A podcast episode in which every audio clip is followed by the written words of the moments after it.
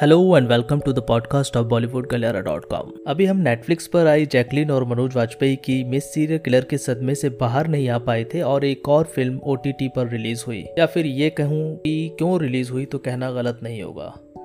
Film का shoot 2014 में पूरा हो चुका था लेकिन पैसों की कमी और डिस्ट्रीब्यूटर न मिलने के कारण अब तक रिलीज़ नहीं हो पाई थी। फाइनली आज Z5 पर इसको रिलीज़ कर दिया गया। जी हाँ मैं बात कर रहा हूँ नवाजुद्दीन सिद्दीकी की फ़िल्म घूम केतु की। वैसे नवाजुद्दीन का नाम सुनकर फ़िल्म से उम्मीद तो काफ़ी थी, लेकिन इस फ़िल्म को कैसे पूरा देखा है, ये तो सिर्फ़ मैं ही बता सकता हूँ आपको। कहानी नवाजुद्दीन सिद्दीकी की है, जो इसमें एक लेखक का किरदार निभा रहे हैं। एक लोकल न्यूज़पेपर में नौकरी पाने के लिए इंटरव्यू देते हैं, लेकिन रिजेक्ट हो जाते हैं, उसके बाद भागकर मुंबई पहुँच जाते हैं। यूँ तो फ़िल्म के अंदर नवाजुद्दीन सिद्दीकी एक लेखक हैं जो कहानियाँ लिखते हैं, लेकिन इस लेकिन इस फ़िल्म की कहानी कैसे लिखी गई है, शायद आपको समझ नहीं आएगा। मैंने भी काफ़ी कोशिश की समझने की, लेकिन कुछ समझ नहीं आया कि एक्चुअल में राइटर कहना क्या चाहते हैं। और यही इस फ़िल्म की सबसे बड़ी कमी है।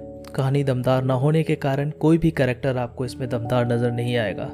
लाख कोशिशों के बावजूद भी आप इसमें कोई भी एक ऐसा मोमेंट नहीं ढूंढ पाएँगे कि आपको फ़िल्म में थोड़ा बहुत भी इंटरेस्ट बने और आप इसको देखने की कोशिश करें। स्टार कास्ट की बात करें तो नवाजुद्दीन सिद्दीकी के अलावा इसमें रागनी खन्ना, अनुराग कश्यप, रजा खान, दीपिका अमीन, रघुवीर यादव, इला अरुण जैसे कलाकार हैं और साथ ही इसके अंदर आपको कैमियो रोल के अंदर आपको अमिताभ बच्चन, रणवीर सिंह, सोनाक्षी सिन्हा जैसे कलाकार भी नज़र आएँगे। लेकिन इन सबका कुछ फ़ायदा न होता हुआ नज़र नहीं आता है, क्योंकि फ़िल्म की कहानी में बिल्कुल भी दम नहीं है, जिसकी वजह से सारे कलाकारों की एक्टिंग भी नज़र नहीं आएगी आपको।